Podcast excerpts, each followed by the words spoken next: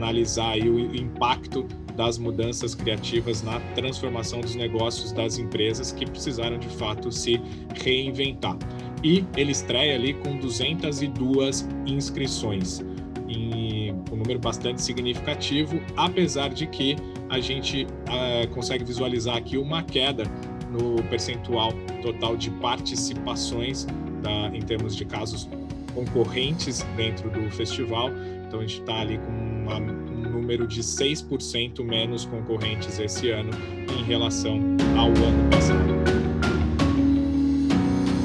Bem-vindos a mais um Tomorrowcast. Eu sou Camilo Barros. Eu sou João Batista. E eu sou Camila Tabaki.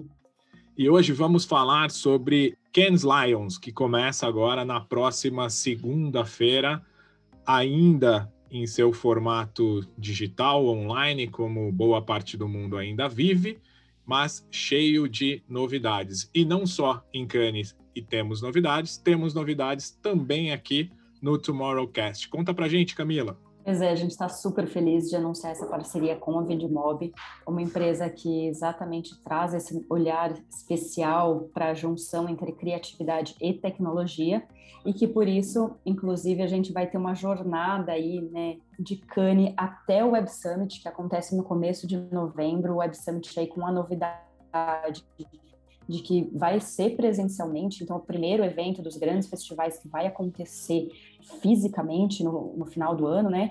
Então, para isso, a gente exatamente faz essa jornada de agora em Cannes até o Web Summit, que tem como principal pauta tecnologia, trazendo olhares de criatividade, mas sempre com um viés de tecnologia. E Cannes, que tem esse olhar de criatividade, trazendo um viés de tecnologia, a gente vai fazer o quê? Daqui até novembro a gente vai fazer 6 episódios especiais, trazendo sempre um convidado para a gente trazer novamente, né, esse olhar que já passa a nossa pauta todos os meses, que está sempre com a gente, que é como é que criatividade e tecnologia estão cada vez mais se aproximando e se potencializando.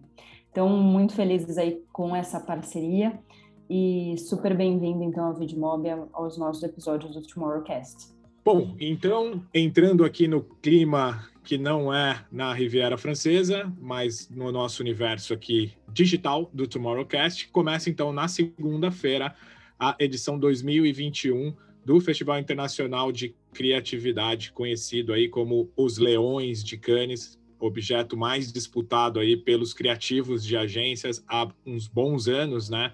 Eu que venho desse universo sei o quanto essa época é importante para todo mundo. Então, o festival começa na segunda-feira, ele começa essencialmente online, vai ter alguma ativação, algum evento acontecendo em Nova York esse ano, através de alguns eventos da MediaLink, que vão tomar espaço lá em Nova York, mas o conteúdo em si vai acontecer na plataforma digital do festival. Lembrando que também o julgamento dessa vez foi 100% online, né? Foram 28 júris aí que analisaram as peças e estão ali definindo os premiados e estão anunciando ali já alguns shortlists, que a gente vai falar disso ainda hoje aqui no nosso conteúdo. Também foi feito de forma online, vários jurados brasileiros presentes na análise dessas peças aí, na definição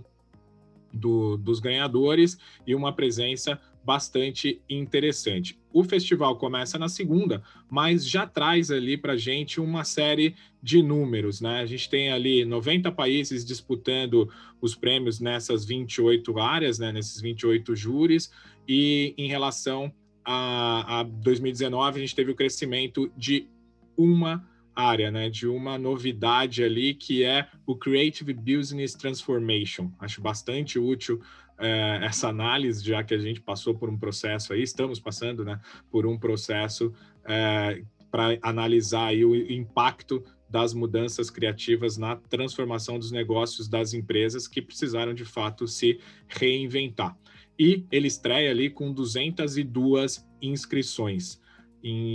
Um número bastante significativo, apesar de que a gente consegue visualizar aqui uma queda no percentual total de participações em termos de casos concorrentes dentro do festival, então a gente está ali com um número de 6% menos concorrentes esse ano em relação ao ano passado. Ficamos ali em 29.074 trabalhos inscritos, que é o mais baixo nível desde 2012, quando o festival superou ali a barreira dos 30 mil cases inscritos. Bora falar um pouco sobre estes cases, e acho que antes da gente falar sobre os cases em si, João, queria ouvir de você aquilo que pode ser o pano de fundo do festival esse ano, da gente falar de marcas, propósito, acho que tudo aquilo que a gente vem discutindo aqui no Tomorrowcast, em todas as nossas pautas, que vai se refletir também, de alguma forma, na escolha aí dos Lions para esse ano. É verdade, Camilo. Foi um ano bem difícil para as marcas, não é? Viver nestas condições e mudar as suas estratégias da forma como elas abordavam através da comunicação. E, nomeadamente, a primeira grande questão que eu vejo aqui refletida, tirando esses números que você falou, são os tópicos e as abordagens das marcas, muito delas voltadas para o propósito, para a saúde e para os tempos difíceis que estamos a viver, e a reforçarem as suas missões e como é que elas podem, de alguma forma, ajudar no nosso dia-a-dia e a ultrapassar e a dizer que estão cá para nós, para podermos. Mas antes de mais, eu gostaria de falar que... A minha grande expectativa para Cannes deste ano é, acima de tudo, para a experiência. Eu sei que eles o ano passado arriscaram e acabou por ser, na minha visão, a pior experiência de todos os festivais que nós vimos e de todos os festivais que nós participámos. Talvez porque Cannes tem um encanto especial e nós sabemos que há aquele perfume que se sente no ar e aquela criatividade toda que no fundo nos entra pela pele, é muito difícil transmitir no ambiente digital, mas tenho uma expectativa muito grande para ver o que é que num ano eles tiveram capacidade e investiram em mudar para que essa experiência mude e que daqui para a frente Cannes volta desta vez apenas em versão digital, mas tenho certeza que para o ano, numa versão híbrida, volta a ser o que era, portanto. Depois, obviamente que eu fiz aqui um circuito através de bastantes sites de opinião, um pouco por todo o mundo, a ver quais é que seriam os favoritos e as campanhas que estavam, de alguma forma, a ganhar vantagem. Cannes tem uma, para mim... que trabalhei tantos anos com criatividade e continuo a trabalhar com criatividade, gosto sempre de ser surpreendido por aquela campanha que vem daquele país que ninguém conhece e de repente com um produto e dá-nos assim uma estalada de criativa. Por outro lado, também conseguimos ver campanhas de grandes marcas que se calhar não chegaram a impactar-nos nos nossos países e essas surpresas são sempre agradáveis. Nomeadamente, há aqui uma outra marca que conseguiram, no fundo, reforçar a sua mensagem de propósito de uma maneira... acho eu que perfeita. Uma delas é a questão da Mastercard e da forma como eles abordaram a questão da diversidade e da mudança de sexo e do problema que essas pessoas passam no seu dia-a-dia por terem o seu nome antigo, chamemos-lhe assim, nos cartões de crédito, e uma coisa tão simples que é mudar apenas o nome num cartão de crédito pode trazer uma transformação tão grande de um sentimento de exclusão para um problema grande. E, portanto, essa campanha, para mim, e de todas as opiniões que eu tenho lido, é das grandes campanhas favoritas este ano para ganhar qualquer coisa em Cannes. Eu acho que é legal, João, a gente só trazer aqui também o que eu acho que é mais incrível dessa campanha, que ela é simples, né? Ela é uma campanha que era simplesmente, se é que a gente pode dizer que simplesmente, né, dar a opção para que as pessoas escolham seus nomes nos cartões de crédito e o potencial que isso tem de transformação para pessoas que este é um problema na vida delas, né? Acho que dentro desse tema, diversidade sim foi um grande tema para a Cannes, dentro do que a gente já viu de alguns cases que estão com bastante destaque, com muita torcida.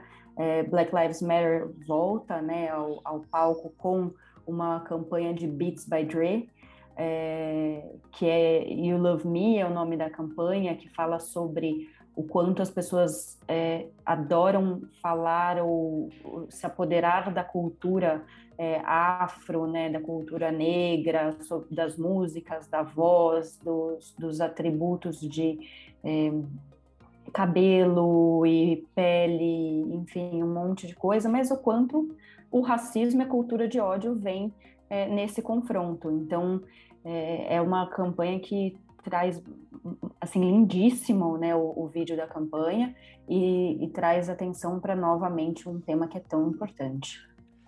Sim, sem dúvida.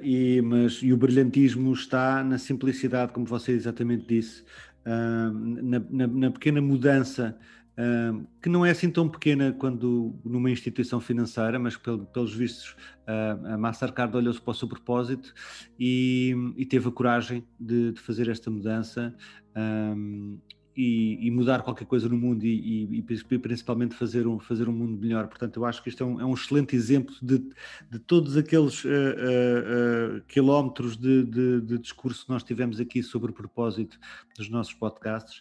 Acho que temos aqui um excelente exemplo de que, por vezes, não é preciso investir caminhões de dinheiro em campanhas e propagandas para falar de propósito, quando às vezes é apenas uma atitude dentro da marca e vem de dentro para fora, e por isso é que eu acho que não é pela simplicidade, mas também pela coragem que esta campanha se destaca.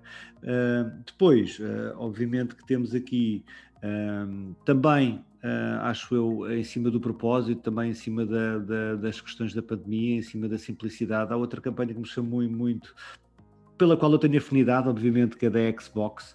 Eles fizeram o Rebox. A área de gaming, obviamente, explodiu durante o ano da pandemia e, inclusive, foram lançados consolas em quase todas as marcas.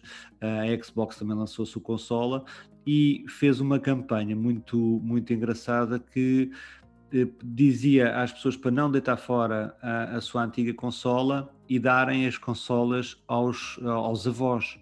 E porquê? Porque os avós estavam a ser prejudicados com esta questão toda do afastamento e do isolamento social e, portanto, e é muito engraçado perceber que os que conseguiram colocar e tiveram essa capacidade de oferecer as suas Xbox antigas aos avós, eles chamavam-lhe o Rebox, porque há esta toda a questão do unboxing do produto novo e depois de fazer o Rebox da Xbox para os avós. E este unboxing de uma Xbox antiga para um público que não é um público de gaming mais velho, com o intuito de uma aproximação de duas gerações que estavam a ser tão prejudicadas pela falta de contacto deste afastamento, produziu aqui umas conversas e uma exploração de, se calhar, também de novos discursos e novas conversas e, portanto, achei que, lá está, mais uma vez, uma marca utilizou os seus assets, as coisas que tinham dentro da própria marca para trazer alguma transformação, e soube o fazer, já não é a primeira vez que o faz, e soube o fazer da melhor maneira. Também foi uma campanha que me chamou bastante a atenção. Nesse tema até, João, queria puxar uma outra coisa, até puxar o Camilo, que é um fã de NBA, que eu sei, para falar exatamente da campanha da NBA e da participação do público por meio, né, do vídeo, por meio da campanha que junto teve Microsoft Teams envolvido, né, era uma campanha de uma marca de cerveja americana, então queria que o Camilo contasse um pouquinho para a gente desse projeto aí. Tá aqui nos meus destaques a campanha da Michelob Ultra, né, patrocinador da NBA.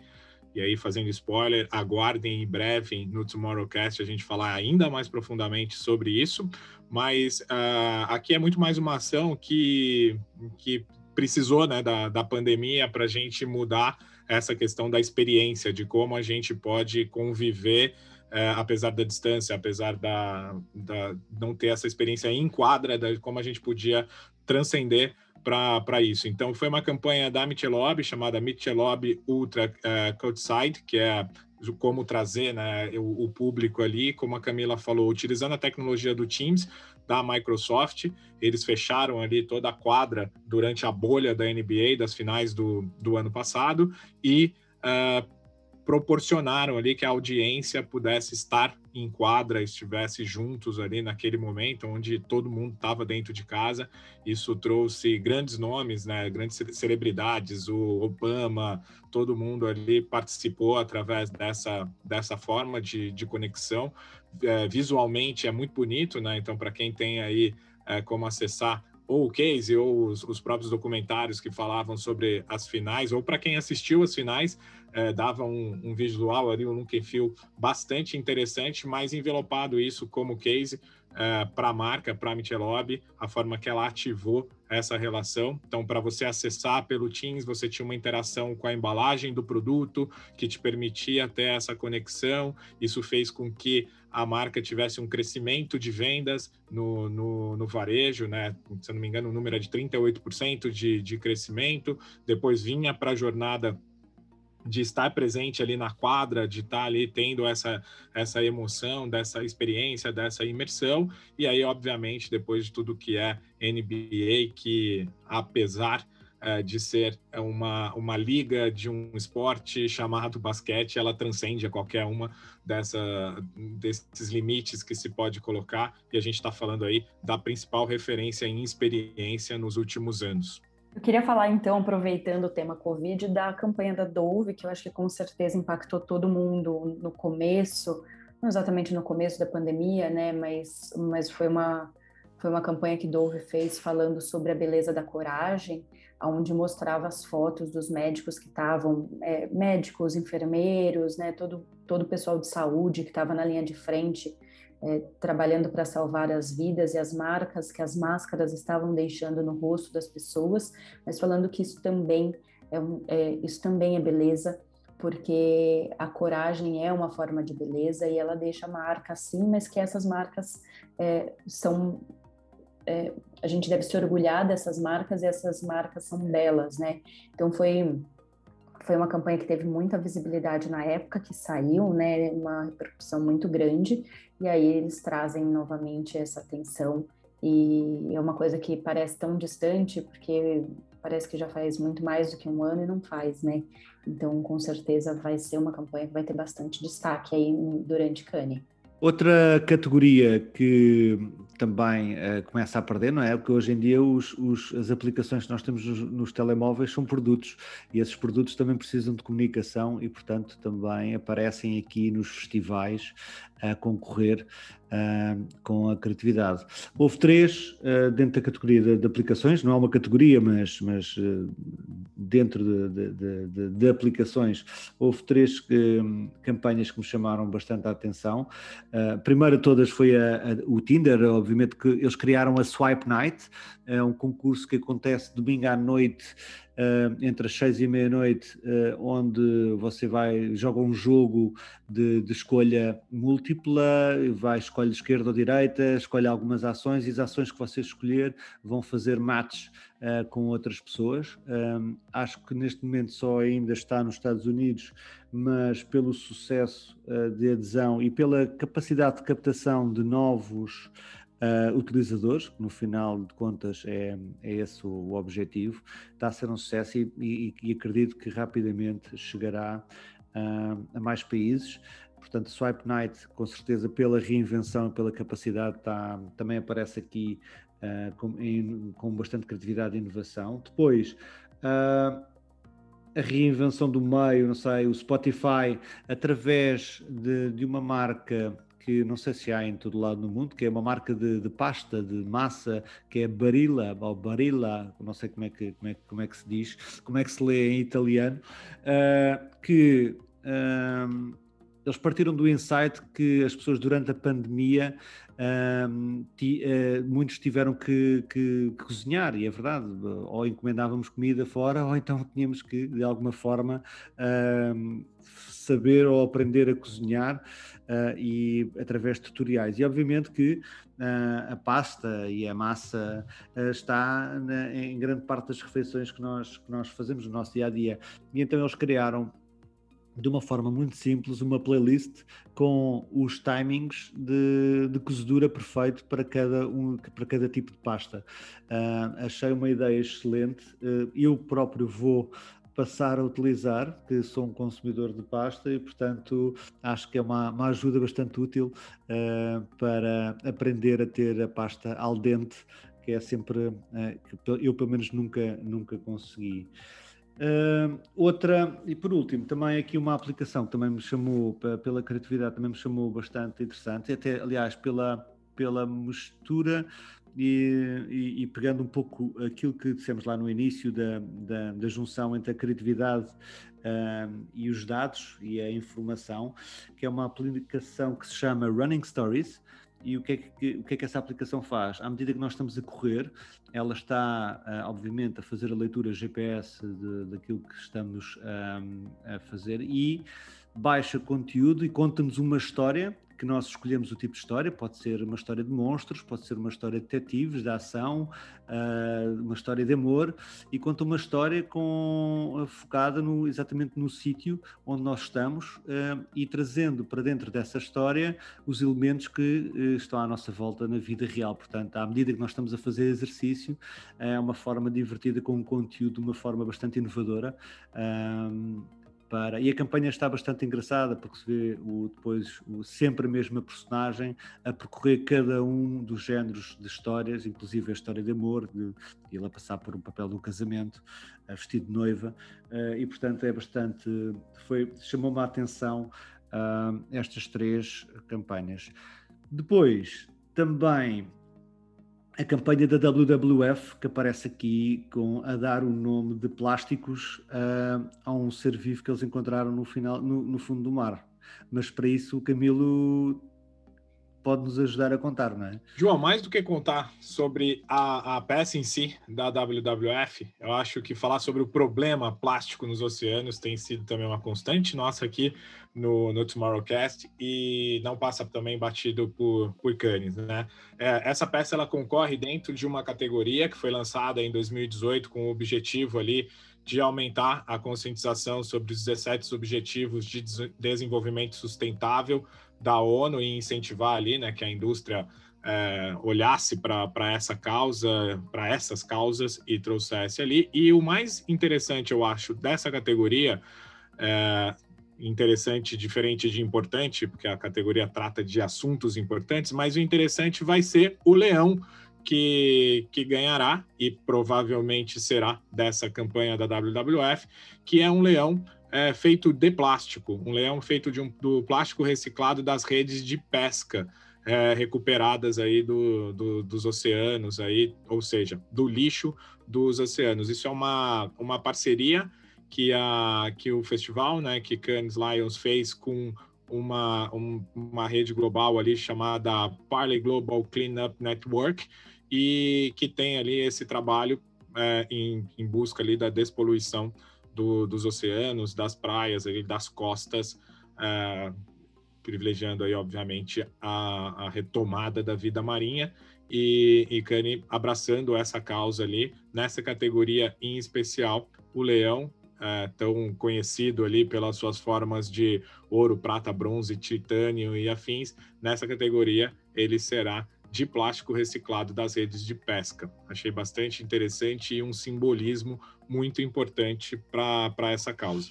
E acho que também, para a gente ressaltar aqui, uma marca que está sempre presente, que é o Burger King, esse ano vindo aí com o nosso querido Whopper, enfim, Mofado, que é uma campanha que eles filmaram, né, durante 34 dias o sanduíche aí passando pelo seu processo de decomposição, mostrando que a partir daquela data, né, foi um anúncio que eles fizeram de que eles não iriam mais usar conservantes na fabricação de nenhum dos ingredientes, nem do pão, nem do hambúrguer, enfim, de nenhum dos elementos ali que eles utilizam como ingrediente do sanduíche. Então, com certeza é uma campanha que vai ganhar muita visibilidade, como o Burger King sempre ganha, e a gente está ansioso para ver o resultado. Acho que a gente tem um olhar também aí para o mercado de games, que